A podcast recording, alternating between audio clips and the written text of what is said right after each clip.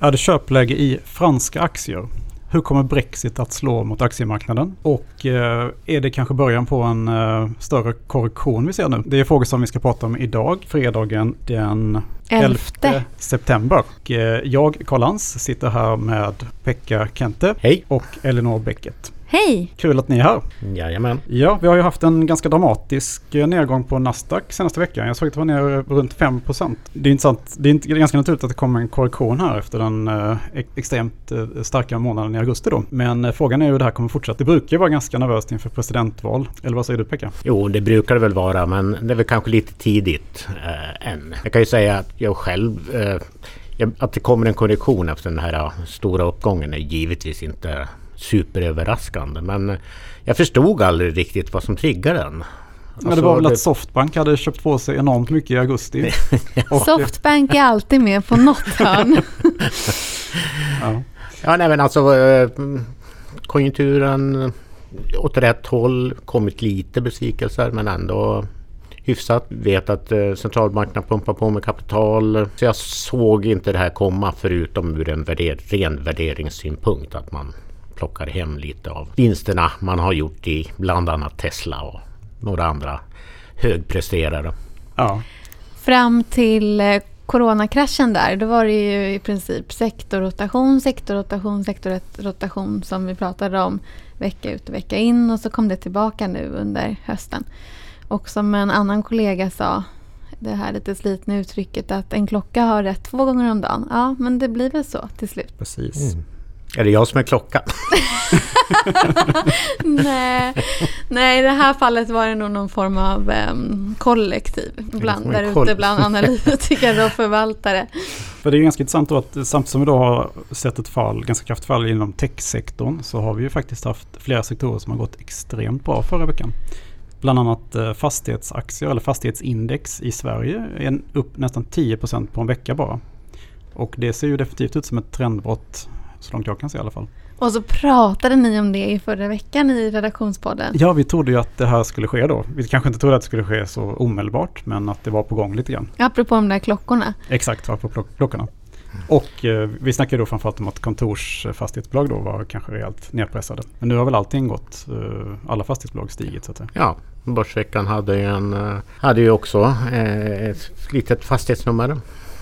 Inte vet, jag, hur, påverkat säkert. inte, inte vet jag hur det har påverkat men det är väl klart att, att man på marknaden söker efter andra placeringsalternativ. Och har du en ut, hyfsat utbombad sektor och känner att konjunkturen ändå är med dig så jag önskar jag hade varit med på det mer tydligt själv då men, men eh, mm, eh, inte, nu ska jag inte säga superöverraskande för det uttrycket använde jag för några meningar sedan. men, eh, men det är väl ändå så att eh, ja, jag är inte förvånad att man eh, letar, börjar leta lite längre ner i lådan efter passeringsalternativ och fastighetsaktier givet ränteläget och sådär. Och Hur- konjunkturen borde vara en, det borde vara en sektor som gynnas långsiktigt. Ja, och jag pratade med en fastighetsanalytiker i veckan. Och eh, där, eh, det som också man kanske förväntar sig eh, är lite är väl att de här utdelningarna som inte blev av i våras. För det är ändå en sektor där utdelningarna är väldigt viktig. Spelar stor roll. ja. Mm. Eh, att eh, det är, eh, ja det finns väl, några har liksom aviserat att det blir utdelning nu istället. Eh, och att det kan lite sätta lite press på andra bolag och sådär. Så det kan ju också hjälpa till. Men en annan liten rolig spaning som jag hörde idag som kanske tar just här analysen till en lite mer djupare nivå. Det var att, att eh, av de här kontorsfastigheterna så är det tydligen en stor nackdel om det är få och små hissar. Ja, helt enkelt för att man får bara åka fyra i taget och då blir det långa köer och sådär och det är Mm. inte bra. Just det, det är klart. Så sen hur man då rent praktiskt ska göra om man sitter där och ska välja sina Mm. kon- kontorsfastighetsbolag och ta reda på hur stora hissarna är, det vet jag inte. Kan det vara ett långsiktigt case för Kona också tänker jag? Att de ska sälja mer och större hissar kanske? Mer, och, mer, fler och mindre menar du? Ja, eller, eller ännu större. Att man får plats med... Jaha, att man kan ja, avståndet tänkte- in i hissen så att säga. Apropå Ante Herlin som du skrev om i veckan. Precis, jag skrev Mm. ju faktiskt om, om um, Kone-arvingens uh, börsportfölj, börsportfölj som ju faktiskt mest består av Kone-aktier men han är Finlands rikaste man. Eh, och det var väl framförallt, framförallt hans pappa då som byggde upp förmögenheten. Genom att köpa eh, ASEAs hissverksamhet eh, av Wallenbergarna på 60-talet. Jag, jag såg att du skrev att de åkte in i det här stora europeiska indexet också. Eurostox 50, ja precis. Mm, de Nej, 50 mest omsatta. Mm. Elinor, du har ju kollat lite grann på um, fastighetsbolag. Vad man ska tänka på när man investerar i dem. Mm. Eh, Det här var den andra artikeln i, i serien. Den första var om investmentbolag. Eh, fastighetsbolag eh, är lite krångligare. På vilket sätt? Nej, men det är eh, många olika... Dels för att jag skulle säga att den, eh, investmentbolagen kan också skilja sig åt mycket sinsemellan. Men eh, fastighetsbolagen nästan ännu mer. Sen så att det finns betydligt fler Ja. och, och många är ganska små också. Det, det är mycket att tänka på. Lite, jag, jag tror att den som är väldigt intresserad av fastighetsbolag har ju mycket att vinna på att också vara intresserad av redovisning. Och det är kanske inte det jag tycker är roligast i världen eh, heller. Men eh, ja, Det har ju varit en tioårsperiod där fastighetsbolag har dominerat kan man säga. Ja. Eh, så det är lite, men det är lite roligt att titta på eh, substansrabatter och substanspremier. De skiljer ju sig otroligt mycket åt. Från liksom det sämsta till det bästa. Liksom också kursutveckling. Mm. Så det är liksom eh, man ska inte, gå, man ska inte bara liksom blunda och, och peka när det kommer till fastighetsbolag om det nu var någon som trodde det. Eh, Det handlar väldigt mycket om hur bra managementen är också, tänker jag.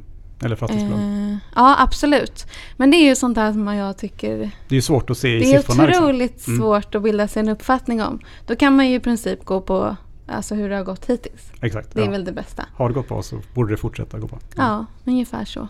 Men det vi pratade också om det är differentiering kontra specialisering. Och det kan ju låta som att eh, specialisering apropå management och så. Platser till exempel i Göteborg, de har stenkoll på Göteborg och de är väldigt duktiga på det. Och det finns såklart en fördel med det. Men i och med att väldigt många av de här fastighetsbolagen är ganska små och väldigt många av de eh, investerarna och, är väldigt stora. Mm. Så eh, då blir det verkligen en, en nackdel, storleken. Så då vill man kanske gärna ha, är man liksom ute efter kursvinnare så kanske man inte ska ha de mest specialiserade bolagen. Okej. Eh, men kanske mer om man vill ha det här stabila kassaflödet, då kanske det kan vara mer då. Eller både och. Om Lite man som vill Castellum då differentiera kanske, eller Balder. Mm. Precis, exakt. De som har både utom, utomlands och i Sverige och lite olika hyresbostäder och kontor och allt möjligt. Mm. De opportunistiska bolagen. Intressant. Men det, jag tänker de fastighetsbolag som ändå har, klarat den här krisen fram till senaste, eller nedgången under corona här bäst, det är ju ändå hyresfastigheter vad jag kan ha sett i alla fall. Att de Mm. har ju forts, lite grann fortsatt upp med, eh, i alla fall följt index har jag noterat. Mm. Eh, Men det som har hänt nu då kanske då är att eh, lite mer kontor och andra sådana det som har varit lite doggar då har börjat vända igen. Precis. Och då är ju frågan om den här jobba hemma. Och det har vi prat- pratat om vecka ut och vecka in. Men då är, det den här, är den här jobba hemma-trenden överdriven eller inte? Det man kanske inte vill ha nu däremot. Det är de som har kontorsprojekt under utveckling. Nej, För det kanske är lite väl riskabelt. kanske. Så det kanske man ska kika på om något. Om de inte hinner bygga de där stora hissarna som Exakt. De här, de här Carl pratade om. precis. megakonhissarna. Men vi ska ut om investmentbolag också. Just det. Vad man ska tänka på där, Vad ska man tänka på när det gäller investmentbolag då? Ja, det är ju återigen och inte såklart att det finns väldigt många olika sorter och inte stirra sig blind på substansrabatt eller premium. Men jag tänkte nästan ställa tillbaka frågan vad tänker ni själva? Ja, men jag tänker att eh, alltså jag vill ju gärna, jag vill inte köpa något eh, som känns allt för dyrt. Eh, så att eh, det får gärna vara åt rabatthållet. Mm. Men Eh, du är ju bottenfiskare Jag är bottenfiskare, ett. precis. Men, men samtidigt har jag ju kommit fram till att det är ju det är management som betyder något. Mm. Eh, Så att eh, det ska ju vara en väldigt bra management. Som till exempel Latour då är ju ett exempel på ett bolag som har haft otroligt bra management. Och som investerare. har oerhört hög premie. Som är just nu är oerhört hög premie. Så att, eh, samtidigt då så håller de ju på att sälja av då det som är högst värderat, Tomra till exempel. Mm. Så det visar ju också att de är duktiga. Och det, och det som är så bra med investmentbolag jämfört med en fond det är att de får lov att vara flexibla. En fond har ju kanske 10 eh, kapital att spela med. med de, de kan ligga med 10 eh, likvider då. Men eh, ett investmentbolag kan ju... Och dessutom om det blir ett börsras så måste de sälja. Medan ett investmentbolag kan ju, kan ju gå in och köpa då under ett börsras. Som till exempel under coronafallet här så kan de ju passa på att slå till. Liksom. Ja, och det är väl där sätter du väl lite också ut på spiken varför man just är intresserad av att investera i ett investmentbolag. Om, det kan ju vara en anledning att eh, få lite rabatt på utdelning eller det kan vara att du vill investera i un, någon viss typ av onoterade bolag eller det kan ju finnas och då kan det ju vara olika, olika aktier för olika behov. Precis. Om man säger. Nu är inte jag någon specialist på investmentbolag men jag tänker väl att eh, eh ränteläget generellt borde tala för dem. Eh, dels kan de finansiera sig väldigt billigt framförallt om man är ett ganska framgångsrikt eller man har en framgångsrik historik så lär man inte betala så många tiondelar i procent på ett lån hos banken till exempel. Och sen är det ju det med utdelningar. Eh, söker vi inte alla efter något sparalternativ som kan ge någon sån här hyfsad avkastning och eh, det borde ju också gynna investmentbolag. Liksom. Så länge de inte är superhögt värderade förstås. Ja, och, ehm, och just den här liknelsen med fond, fonder är ju bra och det kanske inte alla tänker på att eh, om man då köper några av de här större investmentbolagen, vilket, och det är de, de större som har lägst förvaltningskostnad, eh, alltså själva investmentbolagen kostnad mm. för själva förvaltningen alltså. Mm. Eh, att det är ju de som också har gått bäst, alltså det är skalfördelar helt enkelt. Mm. Och då kan man ju då tänka sig att du får en fond till ett indexpris, indexfondspris. Men eh, du får ändå en kanske ännu mer aktiv förvaltning då. Eller definitivt en ännu mer aktiv förvaltning. Mm. Och så finns det andra saker att ta hänsyn till. Till exempel då Investor är ju ett maktbolag. Man kan inte kan, jag menar, och Investor handlas ju också med rabatt och det kan man väl liksom tänka att det är för att att allting sker inte alltid med liksom avkastning i, i liksom alltid... Det, det är politik också. Exakt. Mm. Det, de har liksom maktpositioner i vissa bolag och sådär. Så ja. Men, men, hur mycket kostar det då eh, att förvalta kapitalet i förhållande jämfört med en fond? Då? Vad är liksom kostnaden i ett investmentbolag? Nej men där, där på de riktigt stora då snackar vi 0,1-0,2 procent. Det är oerhört lågt alltså. Det är otroligt lågt. Så att eh, av det skälet så det kan också vara ett skäl att, att äga de här bolagen så att säga. Istället för en fond? För fond ja. Och såklart en eh, väldigt bra första aktie. Mm. Om man precis börjar. Mm. Bra riskspridning. Definitivt. Många tycker kanske att det är lite tråkigt men man ska också komma ihåg att det har eh, gett... Ja, de har, det, investmentbolagen har väl generellt slagit börsen med råge. Mm. Eh. Det brukar vara ett väldigt bra knep att ta de största investmentbolagen och, och sen inte göra något mer. Så att säga. Köpa dem och, och ligga still på dem ja. över en lång tidsperiod. Mm. Men det, du, du hade forskat lite när det gäller svenska investmentbolag versus uh, utländska. Nej men det var så att jag fick en eh, läsarfråga. Mm. En, en som heter Joel Weiner, ursäkta om jag förtyskade efternamnet här. Eh, som jättegärna ville ha att vi skulle ta upp i podden eller i en artikel lite mer om utländska investmentbolag. Bland annat tyska, nederländska, amerikanska, italienska som man då kan handla via. Ha, som man kan handla helt enkelt. Um, och om det fanns något så motsvarande, för det finns ju en väldigt bra uh, sida på, som heter IB Index där man kan gå in och få en massa information om investmentbolag. Om det fanns det för det utländska. Jag kom inte så långt i min research på grund av diverse att andra, andra saker kom, kom i vägen. Men uh, jag vet ju att du, Karl, är en flitig investerar i investmentbolag. Ja, Utländska investmentbolag framförallt. Precis, och det som slog alltså investmentbolag någonstans här i Sverige det är ju eh, en skattedefinition mm. som gäller här i Sverige. Och då började, man, då började jag fundera på vad är egentligen skillnaden mellan ett konglomerat och ett investmentbolag? Och det är verkligen inte helt uppenbart. Vad, vad tänker ni? Nej, jag tänker att, det, att just investmentbolag är ju en lite grann svensk konstruktion då, som du säger. Att det, har vissa det, krav, det, kommer till ägarspridning och så vidare. Ja, det är lite som en, eh, en speciell investeringsform, lite som en REIT då i, i Nordamerika och Kanada. Alltså en fast, att de har speciella skatteregler när det gäller fastighetsinvesteringar. Då. Mm. Så att det är lite grann unikt för Sverige då, den här investmentbolagsformen. Men jag tänker lite så här att om, om man ska titta lite på det som det är motsvarande, om man, ungefär som ett investmentbolag utomlands. Då, de största jag kommer på på rak arm det är ju till exempel franska LVMH är ett, inom lyxsegmentet då. Ja, är ett ett investmentbolag. lyxinvestmentbolag. Ja. Och eh, franska börsens största bolag också då. Eh, så det är väl intressant. Sen har vi Prosus som är eh, nederländska börsens största bolag. Men det är då IT, inriktat på IT och konsumtion kan man säga. Så det är ny, ny teknik. Och mycket Tencent också äger då bolaget. Eh, Sen har jag hittat ett lite belgiskt bolag. Det är lite som eh, EQT. De verkar ha en del Sofina. investmentbolag. Ja, Sofina heter Mm. de. De är riskkapitalist. Eller riskkapitalbolag. Som har gått väldigt bra om man ser på lite längre sikt. Eh, Jag har hittat ett, ett litet, litet mini-investor i Tyskland. Som jag faktiskt själv har köpt. eh, Som är ren späck. Som heter Indus Holding. Eh, Problemet med de här, det här bolaget är att de har sedan missat då att investera i eh, den nya ekonomin kan man säga. Mhm. Så att de ligger kvar mycket i det gamla. Men nu har de då sagt att de, eh, de ska skala bort allt gammalt dåligt här.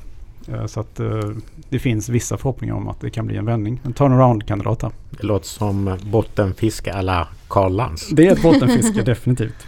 Och det är inget jag rekommenderar till någon som Ja, men det lät kul. Eh, jag får titta på det innan, jag investerar. Äger du några investmentbolag då, Pekka? Nej, det gör jag inte. Varför inte?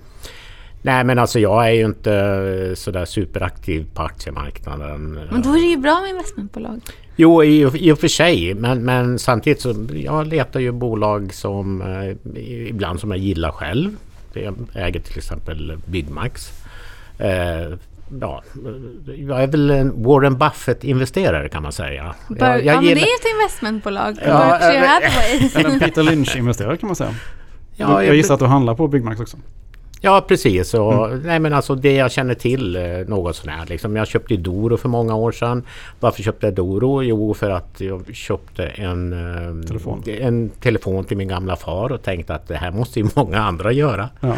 Nu har det- den gått bra här på slutet annars har det varit en ganska olycklig investering. Men, men det är väl liksom den typen av bolag som jag kanske främst söker mig till. Eh, sen är det ju det som kanske Börsveckan rekommenderar eller ni på, som skriver om aktier på Placera rekommenderar.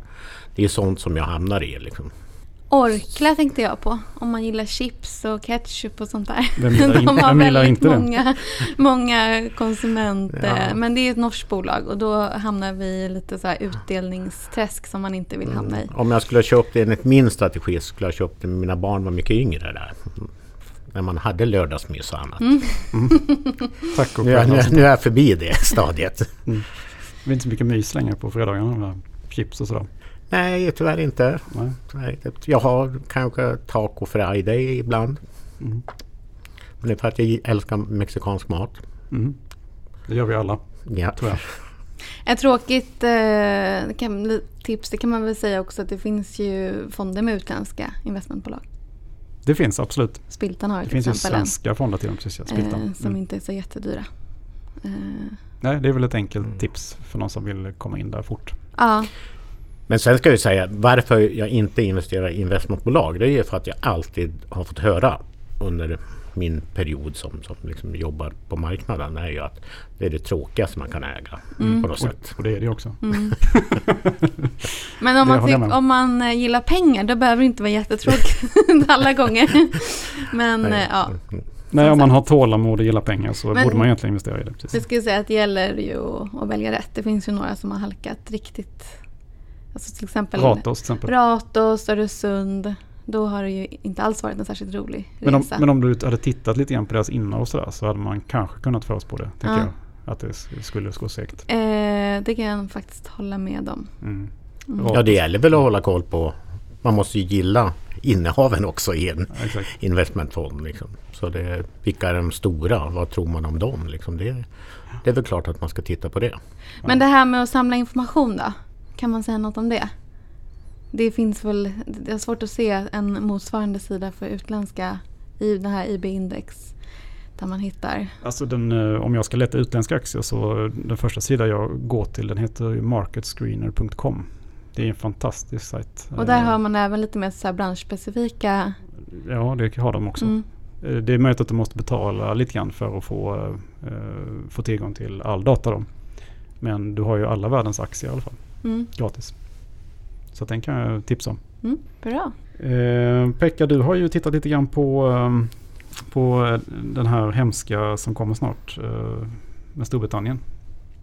Du menar Brexit? Precis. Jag, jag, jag har pratat med några analytiker. Vad säger de då? Nej, men jag, när jag har ringt upp dem och, så, och sen sagt, frågat dem äh, har du lust att prata om Brexit? Så har de svarat åh nej. det, är, det är liksom tredje hösten i rad här som vi har en, en Brexit. eh, Det är en evig Brexit. Ja, den, är, den eviga Brexit-frågan. Nu är, det ju, nu är ju utträdet då eh, efter övergångsperioden är ju 31 december. Så då, egentligen finns det ingen återvändo. Eh, Men det som är den stora diskussionspunkten nu, de ska ju, britterna vill ha ett handelsavtal och det vill ju EU också. Det hastar med det. Eh, sen har eh, Boris Johnson, sin vana trogen, kastat in lite ved i brasan. Eh, med ett lagförslag som bryter dels mot eh, det ursprungliga Brexit-avtalet men även mot, faktiskt mot internationell lag. Och det har väl Och det- blivit lite en sån här viral grej och hånats ganska mycket för man... Vad var det man sa? Ja, ja, men det bryter mot lagen, men ja, ja, typ så. Ja, ja men det Känns väldigt brittiskt. Ja precis. Ja, och, ja, det handlar ju... Alltså, från analytikerhåll så alla förutsätter ju på något sätt att okej det här är det gamla vanliga spelet. Vi såg det 2018, vi såg det 2019. Vi ser det nu 2020 och när eh, klockan ringer för sista varvet så kommer man ändå att plocka fram ett handelsavtal. Men det är väl nu nu i- Hittills har det väl mest varit Frost och Barnier och så här. Det är nu de kommer.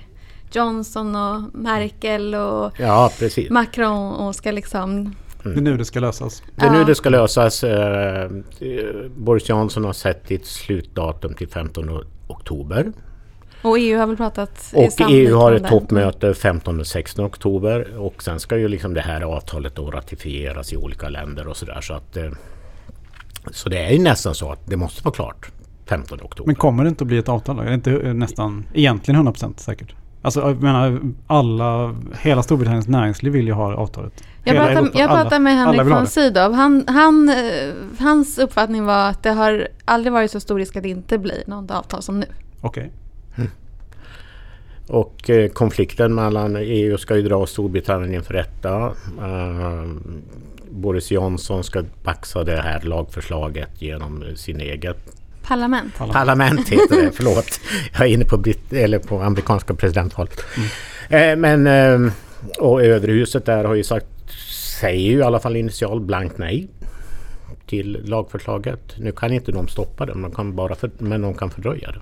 Och så allt detta i ett land som är oerhört eh, pressat av corona. Ja. Mycket mer än väldigt många andra länder i Man kan Europa. säga västvärldens värst drabbade land. Minus 22 procent på BNP i, under andra kvartalet. Eh, så att det är ju klart att brittiskt näringsliv liksom blir vansinniga. Att man kommer med ett sånt här förslag, lagförslag och sätter då käppar i hjulet för allting. Precis när, när man genomgår sin, sin värsta kris någonsin. Och det Eh, sa och- även då eh, von Sydow. Att han, han sa det att de brittiska bolagen har hittills heller inte varit så oförberedda som de är nu. Just av den Mm. anledningen. Ja, eh, den andra tolkningen av det är ju att jaha, eh, Boris Johnson har bara gjort det här, kommit med det här just nu för att det är ett förhandlingsspel. Så Det- precis, så skulle jag tolka det också. Ja men delvis internt för att Ja. han måste ju så att säga eh, hålla Man måste sina- sätta press. Ja, delvis internt för att hålla sina Brexit eh, hardcore eh, snubbar och damer nöjda. Och dels för att sätta press i, förhand- i själva förhandlingsprocessen. Men det är ett, det är ett eh, högriskspel han ändå spelar liksom. Men han är ju en typisk högriskmänniska skulle jag säga. Ja, Och han har väl här. knappt knystat ordet Brexit på flera månader fram till det där utspelet. och det här är ju en fråga som legat och puttrat. Jag menar man har haft åtta förhandlingsomgångar. Den senaste avslutades torsdags. Och eh, man har inte kommit någonstans i, i de här huvudfrågorna som rör till exempel eh, fiskekvoter, hur den rättsliga processen ska se ut, hur, hur man ska hantera det här med statliga subventioner till vissa branscher och sådär för att det ska vara en jämn spelplan. Det är ju EUs viktigaste krav egentligen. Men det kan så- bli stökigt i november då? Om det inte Ja, det- händer något innan EU-toppmötet i oktober, kan vi säga så? Ja, det kan bli, USA, stöket kommer innan i så fall. Liksom. Okej, om, mm. vi, om vi ser att vi går in i oktober och det är fortfarande de här väldigt höga brösttonerna som vi hör i.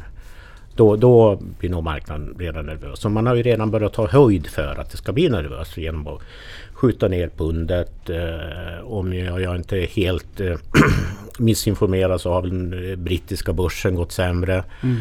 Ja. eh, än de flesta andra marknader. Alltså rejält sämre också. Så att eh, visst har man tagit höjd för ett, ett dåligt scenario.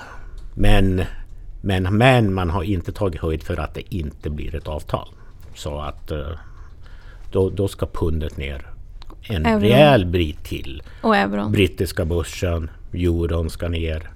Ska hela, alla europeiska börser ner också då kanske? Ja, och dessutom kanske den amerikanska. ehm, eh, jag menar, du, får en starkare dollar till exempel. Och, och eh, även, även om USA är med i det här spelet. Alltså för att de ska ju, britterna räknar med att få ett handelsavtal med USA. Och kraschar man med EU så, ja, så får vi väl se vad, vad, hur, hur man ska kunna hasta fram ett avtal med USA. Även om jag tror att Donald en- Trump vill det. Ja precis, vi får kanske en ny president också. Eventuellt. Eller ett oklart valresultat. ja. Precis. Men, men, men vi ska inte liksom måla upp det nattsvarta scenariot än. Alltså, som sagt Men sett- Brexit-frågan är tillbaka på bordet. Absolut, absolut. Och den kommer att bli, komma högre upp på listan liksom, under de närmaste veckorna. Men eh, jag, skulle ju personligen rösta för att det här är, eller tro att det här är mer ett eh, förhandlingssätt. Ja. Typiskt hans förhandlingssätt också.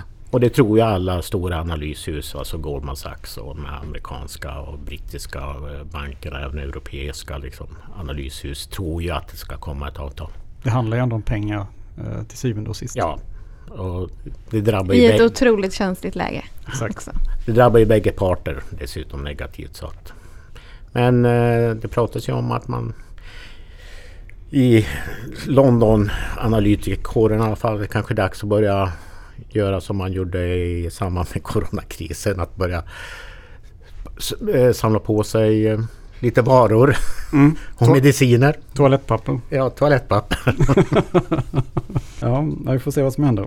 Ja, jag har ju eh, gjort en liten spaning att jag tycker Frankrike ser väldigt intressant ut just nu. Ja, apropå LVMH. Apropå LVMH eller apropå... Och Pernod Pernod Ricard, det är också ett investmentbolag. Ja, det är ju ett sprit eh, och vin eh, eh, investmentbolag kan man säga. Mm, Precis. Mm. Frankrike har ju väldigt många stora och fina bolag. Och eh, många av dem värderas ju väldigt lågt, eller förhållandevis lågt just nu. Och eh, jag tänker då kanske framförallt på eh, ett bolag som AXA, som är Europas största försäkringskoncern. Som värderas jättelågt, både historiskt och i förhållande till sina konkurrenter som Allians till exempel. Och de har samtidigt kommit ganska långt i sin digitalisering. Ett annat bolag som jag tycker är väldigt märkligt lågt värderat det är ju Veolia som eh, då är Europas största återvinningsföretag. Och de dessutom nu har lagt bud på eh, Suez. Som, eh, så om, om det budet går igenom då kommer ju Veolia att bli världens näst största återvinningsbolag efter amerikanska Waste Management. Men alltså ett, kan man säga då att det är någon form av eh, ESG-bolag som är lågt värderat? Det här är ju ett ESG-bolag som är, jätte, som är förhållandevis lågt värderat. Inte jättelågt värderat, men förhållandevis lågt värderat. Och när det gäller Frankrike då som, som rent case, det är det att det kommer ju ett jättestort konjunkturpaket i Frankrike nu. Och man kommer dessutom att sänka företagsskatterna. Så att eh, det finns många triggers här framöver tycker jag för, eh, för franska marknaden. Sen kanske inte just eh, LVM vet jag inte riktigt. Jag tror att den har återhämtat sig ganska bra redan. Men det finns ju många andra bolag då som till exempel som jag, som jag nämnde Axo och Veolia och sen eh, finns många till också. Det finns ju Vinci till exempel som är ett av Europas största infrastrukturbolag när det gäller stora infrastrukturbyggnationer. De byggde till exempel den här sarkofagen över eh, reaktor 5 i Tjernobyl. Bara en sak. sån sak. Ja, visst.